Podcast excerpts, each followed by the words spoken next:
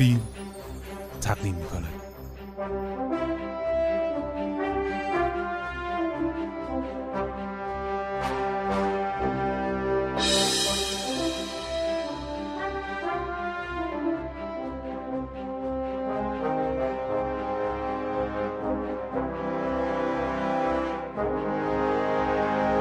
فیلم فست نقد و بررسی آثار شانزدهمین جشنواره فیلم کوتاه دانشجویی نهال. خب سلام. خدمت شنوندگان عزیز. هادی علی پناه هستم. با رضا قیاس عزیز راجع به فیلم های شب هفتم جشنواره نهال صحبت خواهیم کرد. قبل از اینکه وارد بحث فیلم ها بشیم لازم دونستیم که یه موردی رو با توجه به دو تا از بازخوردهایی که گرفتیم حتما گوشزد بکنیم.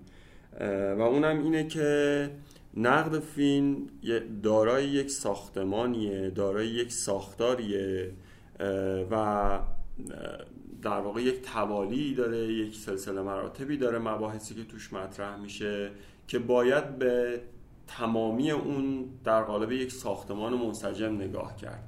و اساسا ما زمانی به یک نقد فیلم میگیم نقد این نقد نیست یا نقد بدیه که درون اون ساختمان یک ایراد عمده وجود داره. شاید خیلی بشه به فیلمنامه شبیهش دونست در واقع هر نقد یک مقدمه ای داره معرفی داره مبحثش رو طرح می‌کنه ایده هاش رو مشخص می‌کنه و در نهایت موضوعش رو آره مطرح می‌کنه و نتیجه گیریش رو می‌کنه.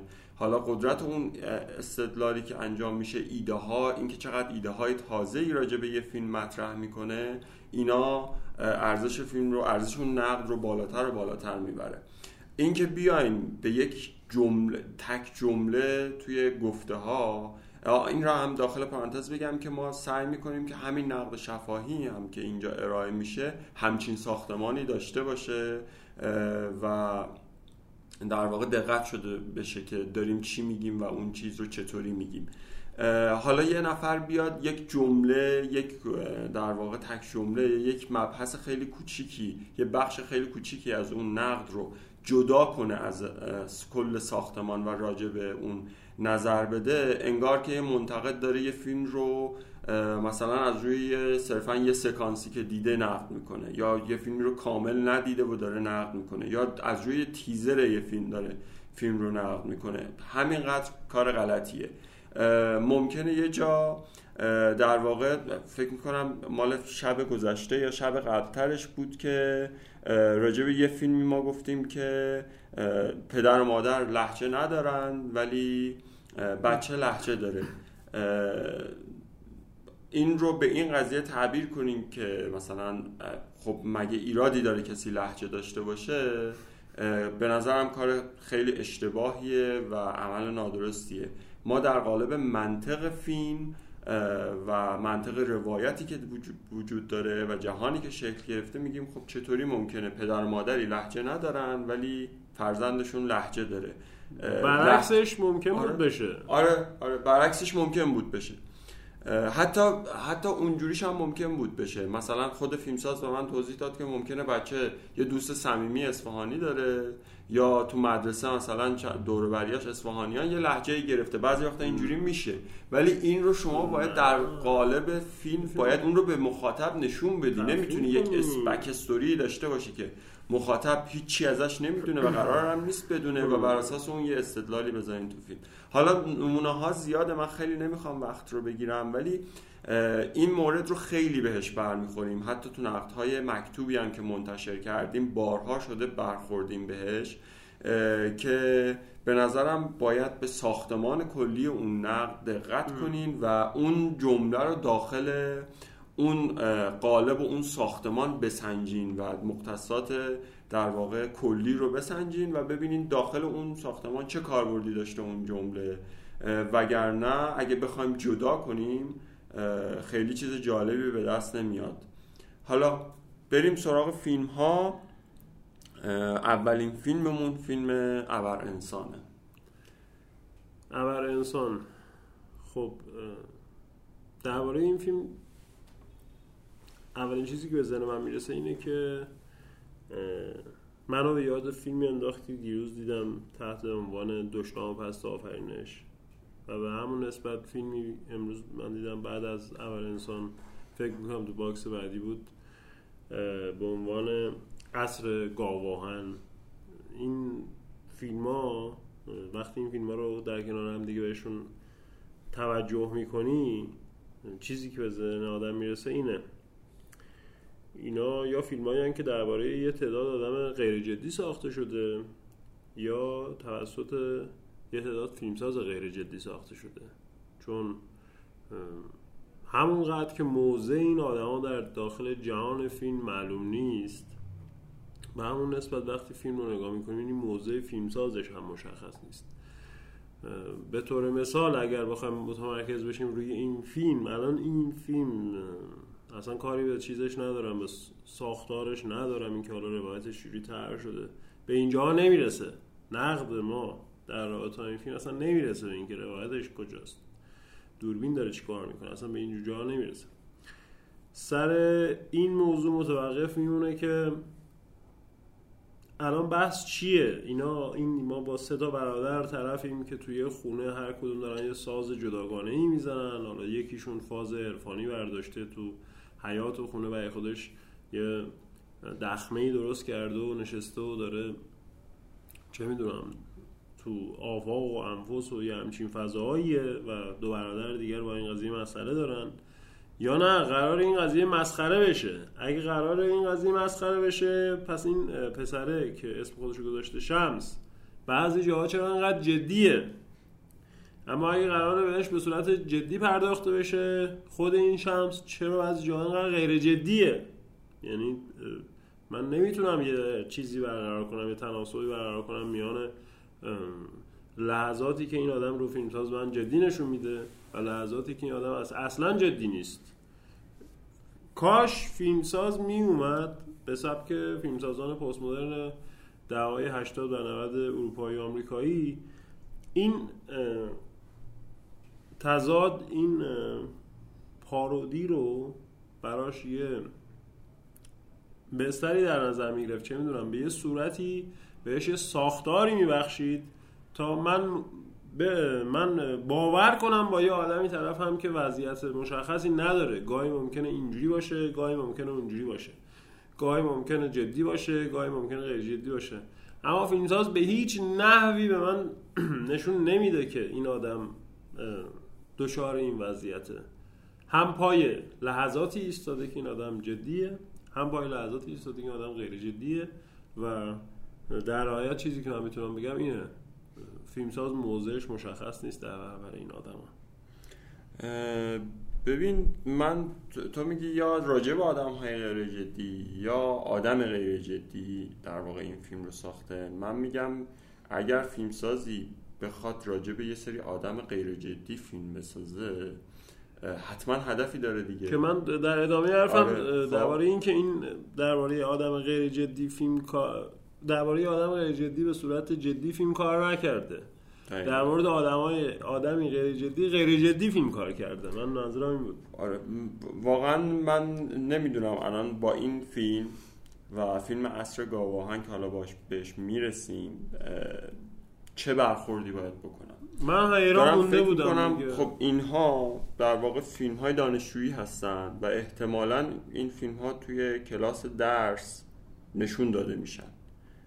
و استادی که در واقع به این دانشجوها درس داده این فیلم ها رو می‌بینه. حالا یا در قالب کار کلاسی نشون داده میشن یا بعدا مثلا این دانشجو این فیلمش می‌بره میده دست اون استاد که ببینه دیگه. این اساتید به این بچه ها چی میگن؟ ممکنه ممکنه. مثلا یه فیلمسازی هر کدوم از این فیلم هایی که شبهای گذاشته دیدیم فیلم های ضعیفی بودن به جز این سه تا فیلمی که اسم می‌بری در واقع ببرن بدن به استادشون یا استادشون تو کلاس نشون بده و خب ایراداتش رو بگه بهشون. بگه اینجا مثلا فیلم برداریت غلطه اینجا دکوپاژت غلطه اینجا در واقع راکورت حفظ نکردی فلان و فلان و فلان. ولی این فیلم ها رو نمی‌دونم واقعا مثلا اساتید دانشگاه که حالا میشناسیمشون هم کما بیش وقتی می‌بینن چی میگن بهشون؟ آخه ما توی فضای دانشگاه همونقدر اساتید جدی داریم که اساتید غیر جدی. آره، این آخه این فیلم هم دقیقا از لای کلاس های اساتید بیرون اومده که تماما غیر جدیه. من یعنی استادی رو می‌شناسم که استادی که ته فیلم دشنام آفرینش دیدیم اون باز خیلی خوبه. اون باز دست کم میگه من یک لومپنم. استادی ما داریم که کاملا جلدش ضد لومپنیه اما زیر این جلد عمیقا لومپنه. استادی ما داریم که اخیرا از توی کلاس داره درس تراژدی میده بعد همه شاگرداش سرشون دو گوشیه یکی خوابیده یکی داره با اون یکی حرف می‌زنه. هر همه دارن هر کس به نوی مشغول یه کاریه الا توجه به درس استاد. استاد برداشت چیکار کرده؟ با گوشیش فیلم گرفته از این وضعیت. این رو توی اینستاگرام پخش کرده و با نهایت افتخار داره میگه که من با این وضعیت کنار اومدم. من فکر می‌کنم واقعیتی که امروز در دانشگاه وجود داره اینه و بعدم نیست به حال واقعیت عصر ماست دیگه. ما استاد در این سطح داریم. چی میگه عادی جان؟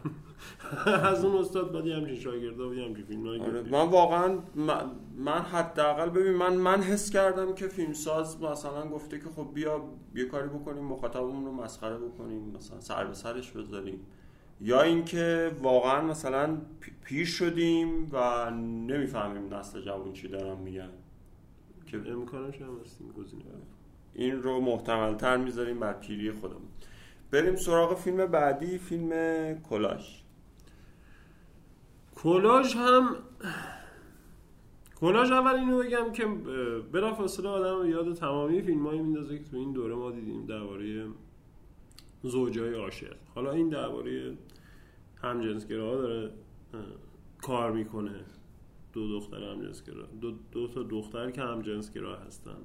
اما اگر جای یکی از این دخترها رو با یه پسر پر کنی هیچ فرقی با مابقی فیلم هایی که تو این دوره دیدیم دقیقا من به نظرم رفتار در واقع دختری که انگار داره خیانت می‌کنه کاملا یه جملاتی که میگه منطقی که داره و رفتاری که داره کاملا یه رفتار مردانه است. علاوه بر اون، میشه جاش کاملا یه مرد گذاشت. من از این زاویه دیگه ترک کردم. این چیزی که داره میگه کاملا درسته. از این زاویه که همه فیلم هایی که تو این دوره به زوجهای عاشق پرداختن کلیشه تمامیشون خیانته. یکی یا داره خیانت می‌کنه یا طرف مقابلش مورد خیانت واقع شده و این قرار نشون داده بشه. عجیب این که ما با یه فیلمی طرفیم که درباره یه زوج همجنسگرا که عاشق همن ساخته شده. اینجا هم داریم همون قضیه رو می‌بینیم. آخه یه مقدار تفاوت نباید وجود داشته باشه. من به نظرم ببین وقتی یعنی اصلا سینمای ما من یه مطلبی چند وقت پیش نوشته بودم در نقد فیلم های فیلم هایی مثل فیلم اولی کروز و فیلم های از اون دست و راجع به مفهوم خانواده ببین سینمای آمریکا رو تکون بدی. هالیوود هنوزم که هنوزه حتی راجع به اسپایدرمن هم وقتی فیلم می‌سازه وقتی راجع به تقابل بتمن و سوپرمن هم فیلم می‌سازه درست. یه جای کار خانواده رو می‌ذاره و به اهمیتش اشاره می‌کنه و این که- جزء در مایه اساسی اون سینما. و چقدر این که این خانواده می‌تونه درمانگر باشه. چقدر در لحظات بحرانی در لحظاتی که انگار هیچ امیدی نیست. این خانواده است که به درد ما می‌خوره. و ما باید تلاش کنیم در هر وضعیتی حتی اگر یک مشت دیوانه جانی مثل فیلم سوساید اسکواد کنار هم جمع کردیم هم اونها رو در قالب یک خانواده ترسیم کنیم. اونجاست که می‌تونن موفق اه، ولی تو سینمای ایران برعکسه. تو سینمای ایران فیلمسازای ما در واقع خانواده رو تیکه پاره می‌کنن. از فرهادی بگیر که هیچ زوجی رو در فیلمهاش سالم نمی‌تونه تصور کنه و حتی تو فیلم آخرش لحظه پایانی میگه ما باید با هم جداش از هم جداشیم. اون زوجی که در واقع بچه رو دزدیدن و گروگان گرفتن میگه ما باید با در آستانه فروپاشی هن حتی اونها هم. یعنی هیچ زوجی رو ول نمی‌کنه. همون تسلی پیدا می‌کنه و همه فیلم های ما. خانواده ای که سعید روستایی ترسیم می‌کنه خانواده ای که تک تک این بچه های فیلم کوتاه دارن ترسیم می‌کنن. همه هر عقده ای دارن دارن از این خانواده این البته از یه جایی هم میاد. من درباره اون نکته که از سینما از سینما آمریکا مثال زدی توضیح بدم. ببین به طور کل که خانواده در کنار بیشمار مقوله دیگر جز در مایه های اساسی سینمای آمریکاست کتاب خیلی خوبی چند سال پیش ترجمه شده قطعا دیدی اون کتاب و میشل سیوتا نوشته. تحت نام در مایه های اساسی سینمای آمریکا. در سه جلد نادر تکمیل ترجمه کرده نشر چشمه. این کتاب رو وقتی آدم می‌خونه در می‌رسه به جلد دومش. جلد اولش درباره رویا جلد دوم درباره کابوس. جلد اول به سینمای استودیویی هالیوود اشاره داره تا سالهای 50 میلادی جلد دوم درباره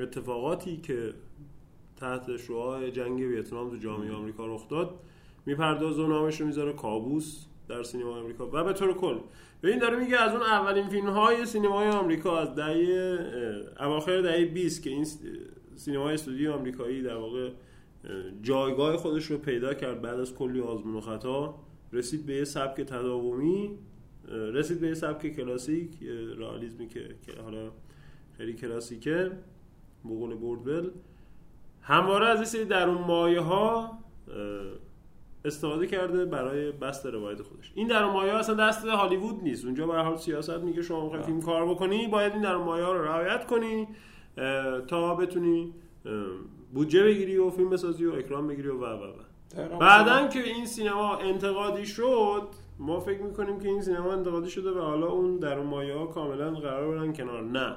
اون در مایه ها به سبک دیگری استفاده شدن. این کتاب حالا من دیگه بحث رو زیاد نمی‌کنم. این کتاب خودش به تو اگه بهش نزدیک بشیم مفصل توضیح میده که چطور هم فیلم های محافظه‌کار هم فیلم های انتقادی یه در مایه های ثابتی دارن که اگر نداشته باشن اصلا نمیشه بهشون گفت فیلم آمریکایی. درست. این یه چیزی رو نشون میده. یک نظارتی وجود داره که درست پول میده.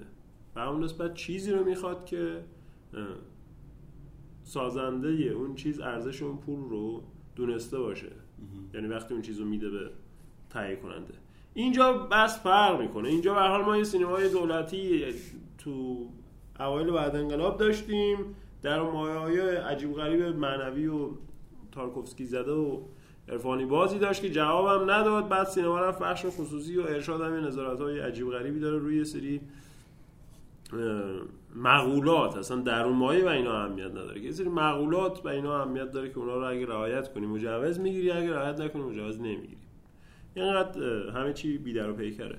اما اون چیزی که اسقر فرهادی و سایر فیلمسازای بعد از اسقر فرهادی میان میگوشن خانواده رو اینجوری جر نشون بدن. این برمیگرده به سنت رئالیستی قرن 19 که تو ادبیات قرن 19 رخ داد و اینها میکوشیدن. چرا عنوان رئالیسم گرفت این جریان ادبی که گردن کلفتاش بالزاکن فلوبرن و اینها؟ بعدا خب تو سینمای فرانسه هم با دیدیم که چقدر اینها تاثیرگذار بودن به عنوان رمان نویس در سینما. اینا اومدن عکس آن چیزی که فرهنگ رسمی نمایش می‌داد فرهنگ رسمی چی نمایش می‌داد؟ می‌گفت خانواده چیزیست خوب و اگر هر کس نداشته باشه آدم نیست. دیگه شروع شده در آورد فرهنگ رسمی. رالیست اومدن گفتن نه همه جامعه اون چیزی نیست که فرهنگ رسمی داره میگه. ما خانواده هایی داریم که از هم پاشیدن و متمرکز شدن بر شکاف ها و سنت رالیستی همسو شد با هر آنچه که تلخ هر آنچه که به شکست منتج میشه و و و. این تو سینمای جهان باقی موند. یعنی سینمای رالیستی سینمایی شد که فقط متمرکز میشه بر شکست ها اما چیزی که توی سنت های سینمایی جهان تو سنت های ادبی جهان هست و اینجا وجود نداره اینه که اونجا یه سبک سینما یا ادبیات کلاسیک درست حسابی داریم حالا رئالیست ها میان بهش واکنش نشون میدن. اینجا من نمی‌دونم. حالا این واکنش نسبت به چی به چی داره رخ میده؟ این یه تقلیدیه یه تقلید کورکورانه ایه که داره از سینمای اون ور یعنی سینمای اروپایی میشه. اما اصلا حواسش به این نیست که سینمای اروپایی رئالیستی متأخر اروپا سنت درخشان رئالیستی پشت سر خودش داره و داره در امداد اون میاد. اینجا نه. اینجا ما چون همواره در سینمامون با زمین های خالی مواجه بودیم به خاطر سیاست های غلط سیاست گذاران سینمایی این وسط یکی میکوشه با الگو قرار دادن یه جریان سینمایی خودش رو نجات بده. کافیه دو تا جایزه حالا دو تا جشنواره غریبش بدن و کافیه. چهار تا چی توی سینماش درست رفتار کرده باشه و یه روایتی رو درست ارائه داده باشه. میشه رئیس کاروان سینماگرای نسل بعد از خودش. همه میان پشت سر این قرار می‌گیرن من اینو به صورت کلی توضیح دادم که تا حدودی رو تکمیل کرده باشم. درست. حالا تو کلاژ هم دقیقا همین جوریه. حالا بحث در واقع تشکیل خانواده هنوز مرحلش نرسیده. در, در واقع صرفا توی رابطه اولیه هستیم. دو تا در واقع یه زوج لزبیانن. که دیگه حتی دیگه فکر کنم دیگه یواش یواش دیگه به این قضیه هم داریم می‌رسیم که اصلا خانواده تشکیل نشه. یعنی ما همون اول گربه رو دم هجله بکشیم و تمام. نمی‌دونم واقعا. حالا بغیر از اینها که فیلمنامه فیلمنامه ای اساسا در کار نیست و صرفا قراره که ما یه دختری رو ببینیم که حس می‌کنه که زوجش داره بهش خیانت می‌کنه و تمام. یعنی کل داستان اینه. و حالا بقیهش اتفاقی که افتاده با مادرش تو فروشگاه و فلان و فلان. مقدمه یه برای یه سری یه چند خط دیالوگ بیشتر که ما برسیم به اون زنگ تلفنه. اول تو ماشین می‌بینه بعدم دوباره هی موقع گفتگو مطرح میشه و در نهایت حس پایانی که حالا من مجبورم برگردم کلاژم بردارم. پایان فراخ نمی‌دونم دیگه. از باز گذشت. حالا ولی خب بازیگراش قابل تحسین بودن آره. شخصی اول که خیلی خوب حس خودش رو منتقل می‌کرد. ولی خب اینجا زورشو بازیگر داره می‌زنه آره، دیگه. خیلی خود درام جلو نمیره. خب بریم سراغ اگه درست می‌خونم اسمشو هوم کبود. هوم کبود. چی باعث میشه که تو قبلش بگی درست دارم می‌خونم؟ اسم بخش زیادی از فیلم ها این دوره همینقدر عجیب غریبن هوم ترجمه هوم گویا یه عبارت ترکی هستن برای درختی که شبیه درخت گزه خب من اما ترکم نمی‌دونستم. فکر کنم خیلی قدیمی باشه. بعد داستان اینه که همین. شما که ترکی میگی من نمی‌دونستم. یه رفتن به سمت عبارت های عجیب غریبی که در فارسی نویسی معیار ما. حتی در فارسی نویسی فسیح ما. در آنچه که امروز ما باش تکلم می‌کنیم. هیچ جایگاهی ندارن. آیا جز قریب نمایی جز برجسته کردن آنچه که ساختی در ابتدای کار در فصل تیتراژ معنای دیگه ای داره؟ اگر واقعا این خب اقتباس آزاد از بوف کوره. خود عنوان بوف کور رو نگاه کن چقدر راحت دادن می‌فهمه. خب تو ودی از همین رو از بوف کور کاش یاد می‌گرفتی که عنوان نباید انقدر پیش باشه بماند که حالا رفتنش به سمت بوف کور یه سری مباحث داره که من واقعا در موردش صحبت کنم. حالا تو حرف تو بزن ببین من اساسا به نظرم که خیلی ربطی به بوفکور نداره. دلیلش هم اینه که ببین ما وقتی می‌خوایم بریم سراغ یه اثر هنری که در ذات خودش یک ارزش مشخصی داره درست. تاریخی داره پشتش به نظرم باید حس کنیم که آیا همقدش هستیم یا نه. یا اینکه یا اینکه درک تازه‌ای ازش می‌تونیم ارائه بدیم یا نه. خب؟ و هر دوتای اینها به نظرم برمیگرده به این که من چقدر تجربه دارم. چقدر مدیوم سینما رو می‌شناسم و چقدر مدیوم ادبیات رو می‌شناسم. چقدر ادبیات پس از بوفکوری رو می‌شناسم؟ آره. چه تاثیر رو ادبیات ما گذاشته؟ ببین یکی از مشکلات اصلی فیلم کوتاه ما تو بحث اقتباس مثلا سالانه فکر کنم نزدیک ده تا دونه فیلم اقتباس از چخوف ساخته میشه. تو فیلم کوتاه. تو فیلم کوتاه.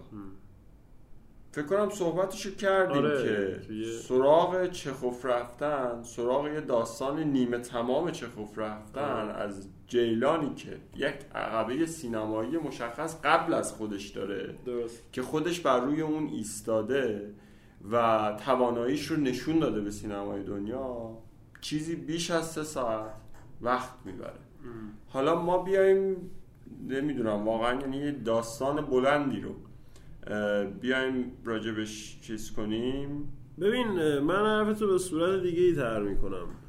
اگر اون جمله اقتباس آزادی از بوفکور رو از تیتراژ ابتدای این فیلم برداریم کسی متوجه میشه این داست فیلم چی اصلا داره چیکار می‌کنه؟ ببین شباهت هاش به بوفکور نه نه که من با مخاطبی سرکار دارم اصلا نمی‌دونم بوفکور چیه. به هر حال من بهترین آثار چه اتفاقی داره میفته بهترین آثار اقتباسی تو سینما اینجوری هم دیگه. آره. چه اونایی که تو کلا... تو هالیوود رخ میده چه اونایی که تو اروپا. میاد اقتباس می‌کنه از یه اثر هنری بر... از یه اثر ادبی برجسته. اما خودش هم یه اثر برجسته است. یعنی اگر مخاطبی خب اغلب مخاطبای عادی سینما نمی‌دونن دیگه. همه که تو ادبیات خونده باشن. مثلا چجوری بگم؟ مخاطب همون پدرخوانده چند نفر رمان ماریو پوزو رو خونده از رمان معروفی هم نیست. درست. ولی پدرخوانده خودش اصالت داره. یا برعکس من, من یه مثال دیگه بزنم. آندرا آرنولد یه فیلم میاد می‌سازه که فکر کنم مشهورترین فیلمش هم هست. به اسم بلندی های بادگیر.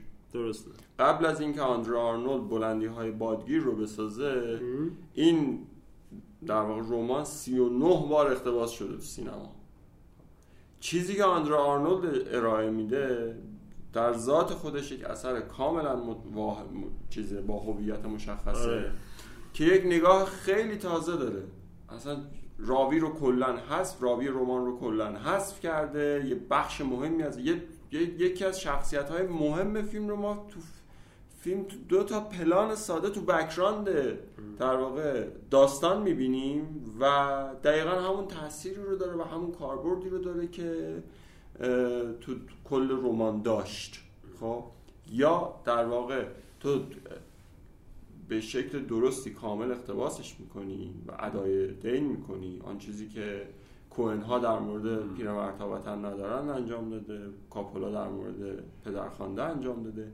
یا اینکه میای اساسا یک چیز کاملا تازه ارائه میدی ازش. در هر دو صورت در هر دو صورت ما با متنهایی طرفیم که هویت جداگانه خودشون اینجا اگر تیتراژ این فیلم رو از تو تیتراژش عبارت اقتباس آزاد از فلان رمان رو برداری مخاطب واقعا نمیفهم داره چی می‌بینه.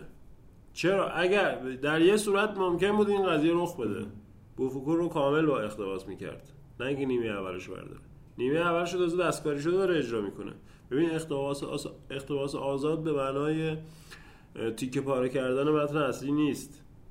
اینکه بیای تغییر ایجاد کنی تو حتی نیمه اول رو برداشته درست رفته فقط به سمت نیمه اول اما تغییرات ایجاد داده توی کار.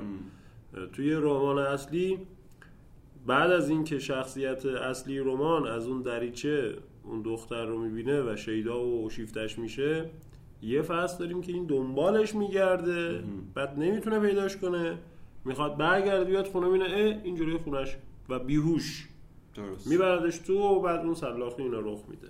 اما اینجا این میره پشت اون دریچه. نگاه می‌کنه بلافاصله اون پا میشه میاد تو خونه و بعد دراز می‌کشه و بعد بعد چیکار کرده؟ برداشته. اینو سلاخی می‌کنه. با به کمک اون پیرمرد خنزر فنزری که از شبیه شخصیت های آثار نمایشی گوتیکه با اون کلا و فلان. می‌بره قبرستون اونجا شخصیت اصلی و پیرمرده خودشون بدل به قاب تابلویی میشن که حالا شخصیت زن که نمی‌دونم از کجای او پیدا میشه از داخل خونه همین مرد داره نگاهشون می‌کنه. این یعنی چی منو؟ یعنی آیا پایان درست کرده؟ آیا ساخت؟ این خیانت به یکی از آثار درخشان ادبی ماست و تعادلی میشه. تعادلی که اصلا درست نیست. شاید اولین اثر مدرنیستی ما آره دیگه. و داره رسما بهش خیانت می‌کنه. من چیزی دیگه ندارم درباره این کار و بخوام یه چیزی رو ولی بگم. این ببین بابا میرن به بچه ها برید به سمت ادبیات. از بوفکور بخونید. بشینید تو کارهای گلشیری رو بخونید. ببینید همون بوفکور رو ادبیات داستانی ما چه تاثیراتی گذاشته. یه رمان خیلی خوب ما بعد انقلاب داریم. پیکر فرهاد مالا عباس معروفیه که احیای بوفکوره بازخانیشه یه کارو یکی از تجربه ادبی خوبی ماست بیاد اینا رو بخونید اما حتما که نباید اینجوری اقتباس کرد. الهام بگیرید از این فضای ادبی. بعد روایت بنویسید. این اینجور وجاهت خریدن برای کاری که ضعیفه به این سبک از آدم فیلمساز نمی‌سازه. با همه احترامی که من قائلم به این بریم سراغ فیلم محبوب امروزمون روک روک. ببین من یه سری سوال ساده می‌پرسم و یه سری پاسخ ساده امیدوارم از فیلم آره پاسخ ساده بگیرم. آدم هایی که مردن و می‌دونن که مردن چرا به سمت همدیگه اسلحه می‌گیرن؟ آدم هایی که می‌دونن مردن و دیگه پولی در کار نیست پوله با اونها نمرده. و دیگه اون پوله اصلا به کارشون نمیاد. چرا دنبال پیدا کردن پولن و آدم هایی که در نهایت تصمیم می‌گیرن یه بار دیگه اون داستان رو اجرا بکنن که حالا حضور یک شخصیت مجهول رو بهش پی ببرن با تغییر در شخصیت ها و اینها چرا یهو تصمیم می‌گیرن برن تو قطار برن؟ و چرا آخریه میره تو مترو و میره؟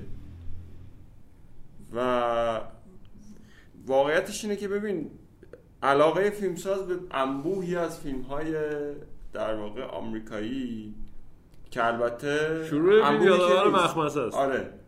تقریبا همه بچه هایی که تو فیلماشون به سینمای آمریکا ارجاع دادن و همین چند تا فیلم ارجاع دادن. آره.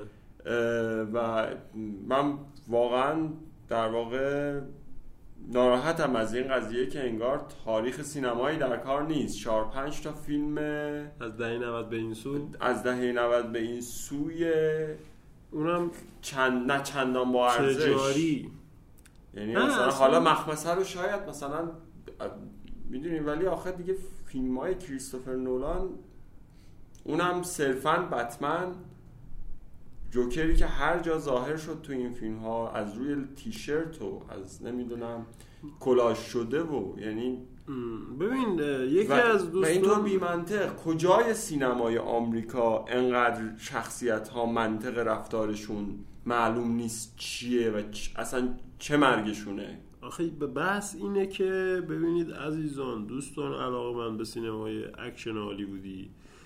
سینمای اکشن هالیوودی رو فقط اون تفنگ نساخته که. شما ببینید اون طراحی لباس چه طراحی لباسه. اون کمربند کلاه کفش فضا زمین زمان. به همه اینا یه ساختار به هم پیوسته است. این نشد که من برم چهار تا تفنگ اسباب بازی از اسب... اولین اسباب بازی فروشی که دیدم بخرم بیارم بدم دست بازیگرام.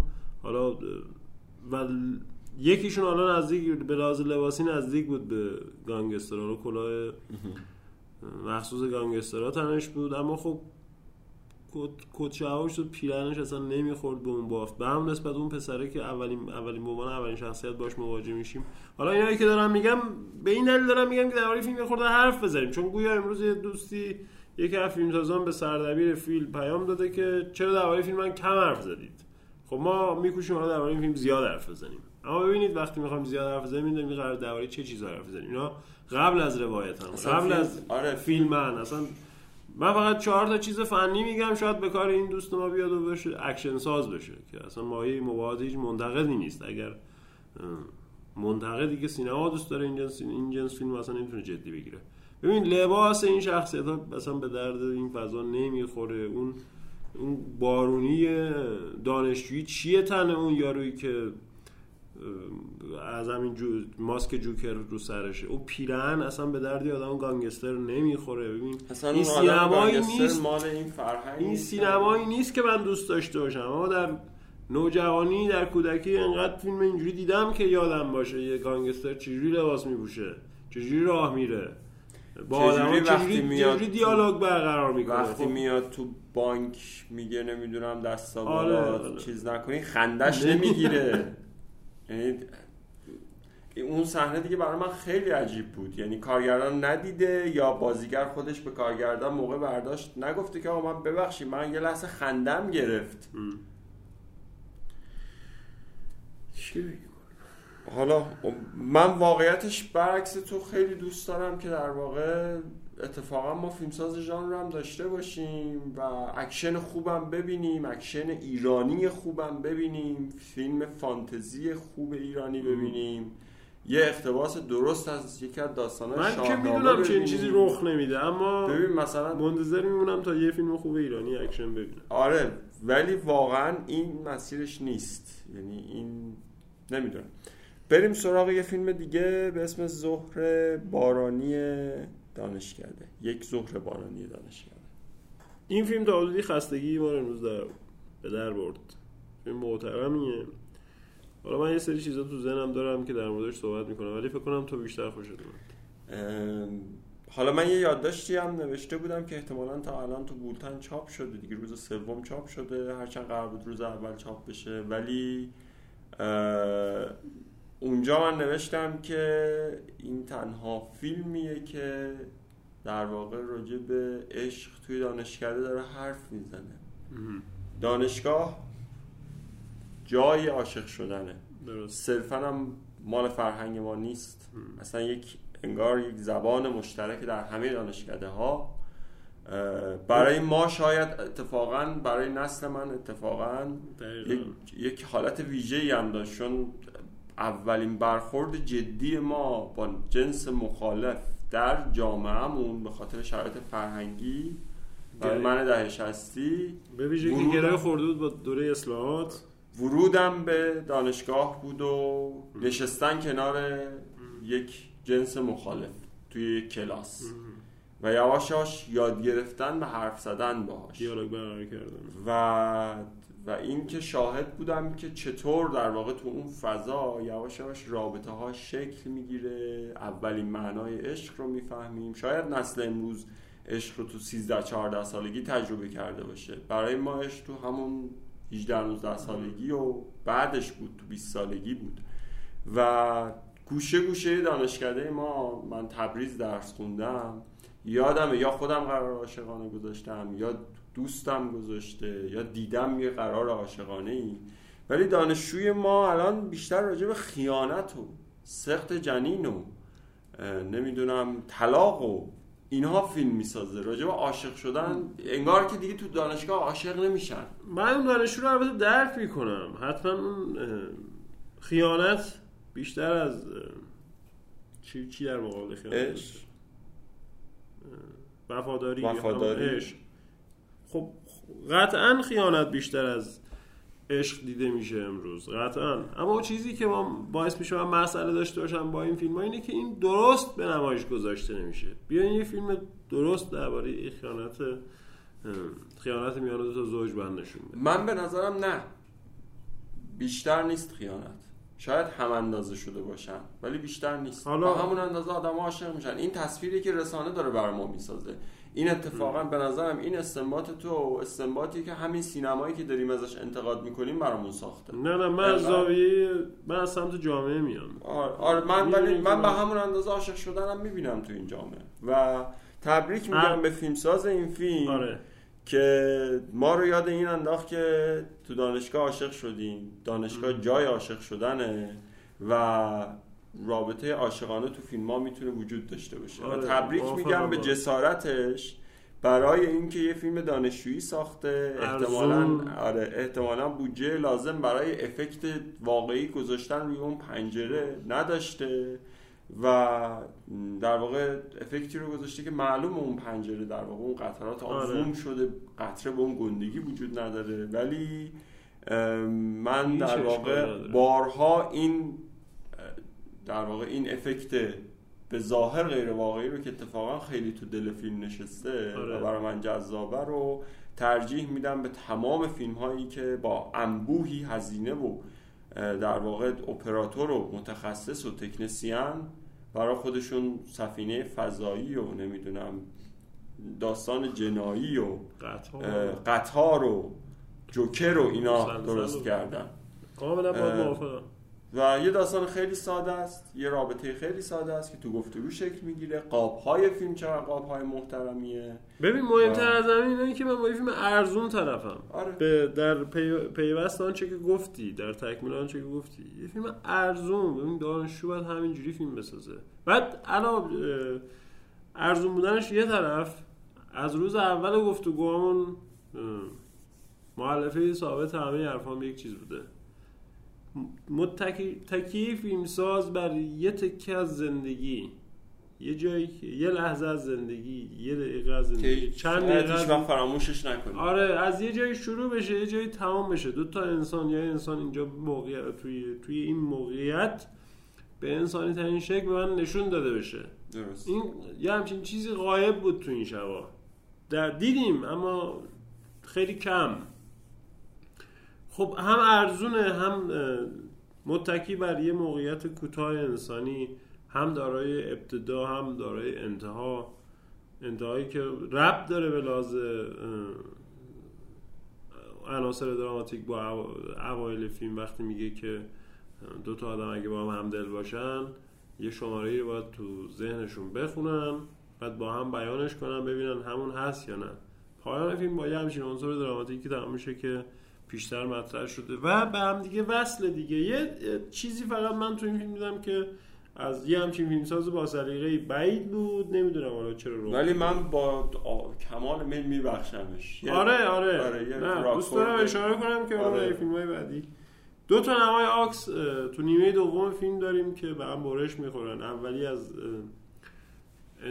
انتهای کلاس گویا گرفته شده و یه نمای مدیوم رو به لانگ شاته و این دختر و پسر پشت به دوربین روی میز نشستن رو به هم و فاصله این میان اینها اولوش دو متر یا اندکی بیشتره. به محض اینکه فیلمساز کات می‌زنه به نمای مقابل به نمای مقابل این دو یعنی قرار همین رو از اون سو ببینیم. دوربین حالا روبروشونه اما فاصله اینا دو متر نیست. چیزی اولوش یک متر یا یک متر رو کمتر. بیشتر. و این یا این دیدن چنین چیزی از یه همچین فیلمساز با ذوق و سلیقه‌ای برام عجیب بود. اما به قول تو کاملا میشه ندید این قضیه. آره از اون ایرادهایی که در واقع از یه فیلم دانشجویی انتظار میره و به راحتی میشه ازش گذشت چون انقدر محسنات داشت فیلمه که مخصوصا بین این فیلم ها و مخصوصا حداقل box رو خوب تموم کرد. یعنی اگه این فیلم هم بد بود واقعا این box تاریخی می‌شد. خب بریم سراغ فیلم بعدی که البته حرف زدیم در موردش. نمی‌دونم من چی, چی بیشتر از این می‌تونم بگم ولی خب راجع به عصر گاواهن. مورد دیگه ای بود که بگیم؟ از اول انسانی که خانه جدیتر بود جدیتر اما بود و بهتر بود ولی بهتر بود اما به لحاظ فنی حداقل. ولی واقعا من آخه گاو و گوساله رو کی میاره تو آپارتمان نه اصلا ببین اصلا یه نمی‌دونم اثر پست مدرن بدونمش حجم بدونمش ابزورد بدونمش چه واژه‌ای بهش بچسبونم که منطقه داستانش ببین اینم دقیقا مثل همون فیلم دیشب دشنام هست آفرینش. داره میگه که دانشجوهای هنری اوضاع خوبی ندارن بی پولن گرفتارن. ما هم همه اینا رو می‌دونیم. اما اون چیزی که ما داره برام می‌بینیم انقدر اقراق‌آمیز نیست. دونه به دونه دانشجوهایی که الان تو شهر تهران تو خوابگاه هم تو خونه های اجاری هن. هیچ وقت هم به چنین فضاحتی نمیدن که به خاطر سی هزار تومن پول یک گوساله رو بیارن تو خونه. یا صد هزار تومنی که دروغ گفته. دروغ گفته. این جز توهین به همون هم, هم کلاسی های خود این فیلمساز معنای دیگه ای داره. نمی‌دونم شاید امیدوارم که داشته باشی. ولی کاش حالا فرصتش بیاد که با این دوستان حرف بزنیم بگیم مثلا حداقل خودشون بگم منظورشون چی آره بود از من که نمی‌فهمم. آره. خب لطفا اینجا پارک نکنید. این منو به یاد یه فیلمی انداخت چند شب پیش دیدیم تحت نام شیرجه آزاد که این فیلم هم از آزاد توی یه استان ترک زبان. ترک زبان ساخته شده. خدمت درس کنم که اما همون مثل همون در حد یه کار کلاسی که انگار داره دکوپاژ رو تمرین می‌کنه. نه چیزی در فیلم نامه داره نه میکوشه از سریال های پربیننده تلویزیونی به خصوص شبکه سی یا تقلید کنه. چیز دارن؟ یعنی مثلا یه خانومی هایی دارن آره شبکه سی چون من نمی‌بینم آره آره. نه من نمی‌بینم من تقریبا اون آخرین چیزایی که مال سال 85 که همیشه یه خانومی هست و محجبه است یه خانومی نیست. این حالا به خاطر اینکه محجبه است یه سری ویژگی داره اون چون نیست یه سری اینا روبروی هم قرار می‌گیرن. و کلا گویا داشته دکوپاژ رو تمرین می‌کرده اما نتیجهش هم داده. حالا به جشنواره نهال. به جشنواره نهال هم پذیرفته. راجع به سیلوئت. سیلوئت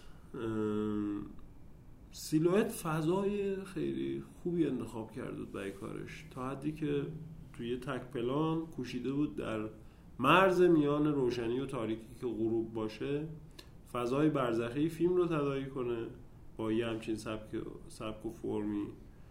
اما خب توی این فضا اون چیزهایی که داشت تعریف می‌کرد چندان چیز تازه ای نبودن. ما هم می‌دونیم پدری که امروز بچه شیشه می‌کشه همینطور آواره است. ما هم می‌دونیم یه ساقی شیشه یه فروشنده دیدیم شیشه. با چه لحنی حرف می‌زنه؟ ما هم می‌دونیم یه آدم هستن که امروز با مسئولان نشسته در مجلس روابط پنهانی دارن و از این فرصت برای گرفتن وام های گردن کلفت استفاده می‌کنن. ما هم می‌دونیم دخترهایی از خانواده هستن که وجاهت رو در شرکت در مراسم و مهمانی هایی می‌دونن که خیلی گرون قیمت. اینا رو ما می‌دونیم. راستش حیف اون فضای بصری که فیلمساز انتخاب کرده. کاش توش یه چیزی جدیدتر بود و همینقدر برد من می‌دونم داره میگه که وضعیت آدمای ما دور ما خیلی برزخیه. و فرم رو انتخاب کرده می‌خواد این برزخ رو تداعی کنه. چیزی میان روش آخه ببین یکی اما خب تکراریه دیگه. ببین فیلم با افکت بیشتر اینجوری شده. یعنی حاصل فیلم برداری نیست. تو حالا فضای تاریکتری فیلم برداری شده ولی بعدا با افکت یکم تشدید حالا- شده سیاهی حالا فیلم. من با نتیجهش کار دارم. ولی و میگم یعنی به لحاظ فنی خیلی دستاوردی به نظرم نیست. و همون رو به لحاظ زیبایی شناسی اگر نگاه کنیم بهش نه انسجامی داره اون قاب ها صرفا همون سیلویت بودن است. یعنی خود قاب ها رو نگاه کن اصلا نوع حرکت دوربین رو نگاه کن. نه من من چیز رو فقط اون فضایی که فقط اون کرده. به نظرم فقط یه ایده داشته که آره. من دم, دم در واقع گرگومیش بگیرم که بین تاریکی روشنی باشیم چهره ها رو خیلی نبینیم که شخصیت ها مطرح نباشن تبدیل بشن به در واقع فیگورهای قابل تعمیم. صرفا ایده آره اید- ممکنه بگیم ایده درستی داشته آره، برای. یک همچین داستانی. ولی خب تو اجرا نتونسته واقعا. یعنی کیفیت لازم رو نداره و در نهایت هم حرفی رو می‌زنه که همین می‌دونیم. خب. آره دیگه سینمای امروز پر از این حرف. خب فیلم بعدی فیلم گیر. گیر رو من خوش آمد چه جالب. به این دلیل که من احساس کردم این فیلمساز اگه بکوشه همون فیلم جنس فیلم هایی رو در آینده تولید خواهد کرد که تو دوست داری ژان من یه کار جنایی رو با در نظر با حفظ ریتم ایجاد تعلیق و تا به پایان من رو به دنبال خودش می‌کشید. یعنی کمی کن نبود. برات بر من کمی کن. آره یه سری اشتباهات فیلمسازی که توش دیده فیلم برداریش رو من نورش رو سعید پور اسماعیلی هم در واقع فیلم برداری کرده. حتما باش حرف می‌زنم. به نظرم خیلی نور عجیبی بود. یعنی انگار مثلا نور پردازی نشده بود. چه تم... تمهیدی در این بود. چون اون جنس در واقع فضای کرخت و بیرنگ رو در واقع میشه بهت... خیلی بهتر از این یعنی امکانش به هست مگه توی شب بدون نور کار کرده باشن. با. یعنی با نور طبیعی خونه کار کردن بعید. سعی کردن حداقل این حس رو به وجود بیارن که با نور طبیعی خونه است. ولی آخر به نور نظرم آره، من نظرم- کردن. کیفیت در واقع نور پردازی و. حتی جنس تصویر خیلی ج... چیز جالبی نیست. اما دست کم از اون لحظه ای که این پسر سارق متوجه میشه گیر افتاده و الان قرار پلیسا بیان و شروع می‌کنه به خودزنی و یه روایت جدیدی میچینه فیلم جذاب میشه و تا به پایان این جذابیت رو حفظ می‌کنه. قبلش من این مقدار مسئله داشتم به خصوص دختره که داره دیالوگایی میگه که اصلا به گروه خونیش نمی‌خوره این حرفا. یه آدمی که سارقه اونجوری نیست جوری دیگه است. کاش این فیلمساز یا فیلمسازهایی که علاقه دارن به فضای جنایی یه مقدار بیشتر تحقیق کنن. با این حال از اون لحظه که اما با انتخاب بازیگر مرد خیلی خوبه. من از محمد رحمتی یه فیلم قبلا دیدم به اسم خونسردی که متاسفانه فیلمی بود که خیلی نمایش نداشت به خاطر موضوعش. داستان در واقع داست شخصیتش سربازی بود که سرباز وظیفه‌ای بود که زیر پا خالی می‌کرد. و حالا خیلی داستان خشنی هم بود ولی اونجا به لحاظ کارگردانی کارگردان پخته تری بود محمد. با اینکه فیلم اولش هم بود اون فیلم. من به این فیلم به نظرم یکم هم به لحاظ روایی هم به لحاظ کارگردانی مخصوصا فیلمیه که عقبتر وای میسته. آره کار کامل نیست. آره. ولی خب آره به نظرم شاید با یکم وسواس بیشتر با یکم شناخت ژانر بیشتر فیلم جذابتر و کوتاهتری رو می‌تونست بسازه. ولی خب باز در کنار در واقع این فیلم ها البته این فیلم من سال پیش تو جشنواره فیلم کوتاه تهران دیدم. این فیلم تازه هم نیست برام. ولی بحثش اینجاست که باز در بین اونجا فیلم بدتری بود تو اون جشنواره با اینکه سال پیش جشنواره فیلم کوتاه تهران به خاطر حجم زیاد فیلم که گرفته بود وضعیت اصفواری داشت گاهن. ولی اونجا فیلم بدتری بود. ولی اینجا فیلم بهتریه بین این فیلم ها کاش عنوانش هم مقدار بهتر بود. آره کاش عنوانش هم. کاش همه چیز فیلم یکم بهتر آره. بریم سراغ فیلم شل. ایده در واقع یه جورایی انگار گرفته شده از جدایی.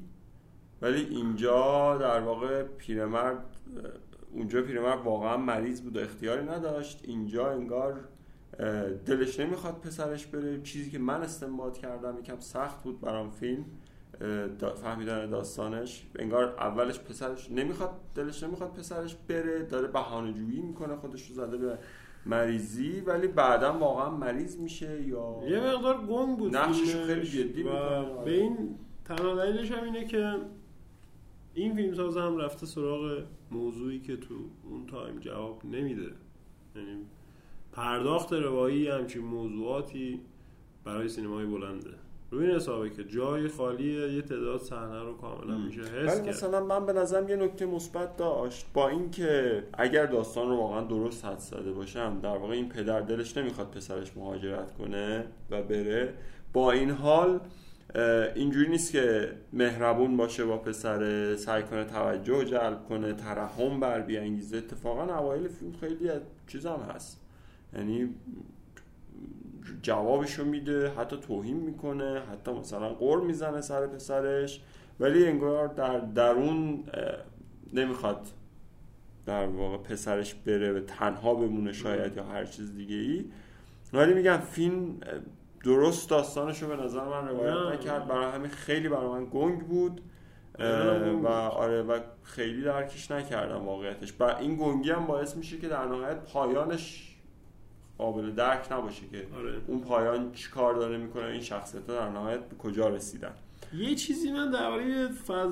طراحی صحنه این فیلم و فیلم های مشابه این بگم. ببین عمدتا این فیلم ها مشخصه که توی خونه ساخته شده که اولین خونه ای بوده که فیلمساز پیدا کرده حالا با خاطر پریز از پزینه و اینها. این خونه ای که اینا دارن توش کار می‌کنن توی اتاق این پیرمرد پیرمرد که نیست خب میان سال میان سال آره. توی اتاق پدر شخصیت اصلی یک کتابخونه ای هست که کتابخونه یه آدم تقریبا حرفه‌ای تو حوزه ادبیات. دست کم کتاب چهار جلدی تاریخ تحلیل شعر نو شمس لنگرودی مال آدمیه که کار ادبیات می‌کنه. یه مقدار این بچه ها باید در انتخاب فضایی که در فضایی که انتخاب می‌کنن برای کاراشون دقت کنن. یا حتی می‌تونست ببین ممکنه که خونه خودشه یا خونه فامیل اولین خونه ارزون یا حداقل می‌تونست در این پدره یک چیز خیلی کوچیکی بذاره که ارتباط آدمی آره, آره. آره. آدم ادبیه ولی خب تو این موقعیت این رفتار داره انجام ببین این اولین بار نیست آدی. من تو فیلم های شب گذاشتم دم عمدتا تو خونه تو خونه فیلمایی که اجتماعیان تناسبی میان فضای خونه و آدم ها نمی‌بینم. گویا این خونه به عنوان اولین خونه ای که به ذهن فیلمساز رسیده حالا یا خونه خودش یا بستگانشه انتخاب شده و هیچ دخل و تصرفی تو فضای خونه نشده. در حالی که ما فیلم خوبی داشتیم مثل به چیزی دست نزن که میدیم چقدر میان اون فضای آشپزخونه و خونه و شخصیت زن تناسب بود و چون فیلم ارزونی هم بود هیچ بعید نبود. اون هم خونه بود که فیلمساز بلافاصله به ذهنش رسید آره اما فیلم کار کرده بود. یک ظهر بارانی باز لوکیشنی که کلاسی که انتخاب ام. کرده واجد یک در واقع structure بصری چیزی هست که برای همون قاب ها خوبه مرسی. آره. یعنی قاب، قابی که مربع است قابی که قرار خیلی کلاسیک بسته بشه و خیلی اسلوبمند باشه همون کلاسه اصلا کمک می‌کنه به کیفیت قاب ها آره. شاید مثلا کلاسه از این کلاس های مدرنی بود که صندلی های از این صندلی آره. تک نفره بازودار دارن اینها هیچ وقت اون قاب ها به دست نمی اومد یا اون کیفیت به دست نمی اومد این خیلی مهمه. یادمه که یه, یه اتفاقا یه مثال از جشنواره نهال بزنیم. سه یا چهار سال پیش فیلم چهار نفره سهند کبیری که امسال تیزر این جشنواره رو ساخته آخرین فیلم داستانیش اسمش از چهار نفره. تو همین جشنواره بود و توی در واقع لوکیشن فیلم کنار ساحل یه جایی تو شمال بود که چهار تا دختر پسر با یه داستان و ماجرایی داشتن با هم دیگه. و این فیلم رو هیئت داوران نامزد طراحی صحنه کرده بود. و یادم از همون موقع فکر کنم صبح اعلام شد عصرش در واقع چیز بود اختتامیه بود. از لحظه که اعلام شد سر و صداها شروع شد که آقا این اصلا طراحی صحنه نداره این رفته یه لوکیشن انتخاب کرده به خاطر خدا یه سنگم نذاشته اونجا هیچ هیچ کاری نکرده. همون سالی بود که سعید دقیقی اومد اون جمله درخشانش رو خطاب به دانشجوها گفت که سلام به همه دوستان امروز و دشمنان فردا. بعدش گفت که امروز از وقتی که از صبح وقتی نامزدها اعلام شدن این که ما بی سوادیم و فلانیم و اینجوری و اینجوری حجمه های ریخته ولی دوستان من انتخاب لوکیشن بخشی از طراحی صحنه است. و داست لوکیشن شما داستان شما رو شخصیت های شما رو پرورش میده و کمک می‌کنه بهشون. توی یک ظهر بار در واقع بارانی توی به این دست نزن این لوکیشنه که شخصیت ها رو فرم فیلم رو شکل میده و اجازه میده که کارگردان اون چیزی که می‌خواد بهش برسه. واقعا باید تبریک گفت به این دوتا فیلم ساز خصوصا اگه فیلم قطعا فیلم اول دومشون خصوصا اگر فیلم اولشون باشه امیدوارم تو کارهای بعدیشون بیشتر و بیشتر به این جزئیات دقت کنن و انقدر فیلم ها یعنی ما رو از دیدن این همه فیلم شلخته قدری برهانن حتی اگه دو تا سه تا فیلم در بین 60 تا فیلم باشه. یه شب دیگه داریم تا پایان جشنواره و حالا احتمالا الان که ما داریم این وایس رو ضبط کنیم نامزدهای در واقع جشنواره هم اعلام شده. فردا بحث نامزدها خیلی داغ خواهد بود که حالا شاید ما هم راجع بهش کوچولو حرف زدیم. حالا بریم ببینیم کیا نامزد شدن. خیلی ممنون از همگی.